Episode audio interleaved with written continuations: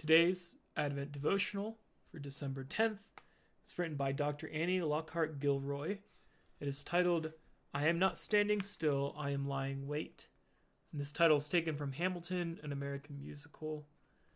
Uh, they have us read Habakkuk 2 1 through 5, and I've decided to actually read the scripture rather than asking you to read it yourself. It's Habakkuk 2 1 through 5. I will stand at my watchpost and station myself on the rampart. I will keep watch to see what he will say to me and what he will answer concerning my complaint. Then the Lord answered me and said, Write this vision, make it plain on tablets, so that a runner may read it. For there is still a vision for the appointed time. It speaks of the end and it does not lie. If it seems to tarry, wait for it. It will surely come, it will not delay. Look at the proud. Their spirit is not right in them, but the righteous live by their faith. Moreover, wealth is treacherous. The arrogant do not endure. They open their throats wide as Sheol. Like death, they never have enough. They gather all nations for themselves and collect all peoples as their own.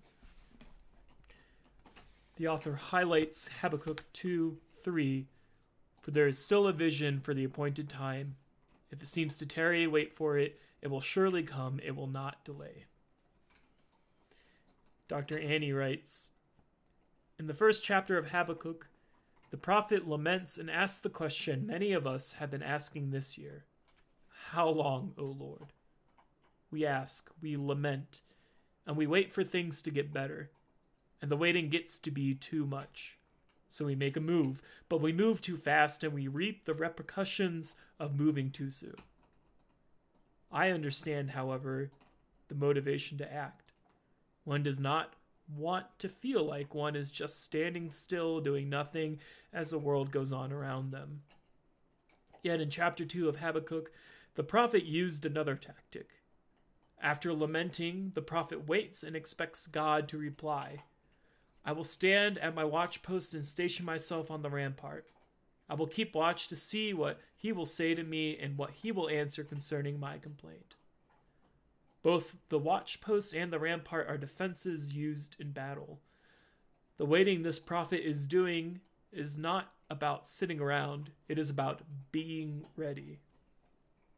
God answers and tells the prophet that there is still a vision for the appointed time. God has not forgotten us. God hears us. God is still at work, and we should be too. So, we stand at the watchpost God has given us, whether it is a classroom, pulpit, youth center, or the streets. And we gird ourselves so that we are ready for the changes that God will empower us to make. Thank you. This is from the Phillips Seminary 2020 Advent Devotional Booklet.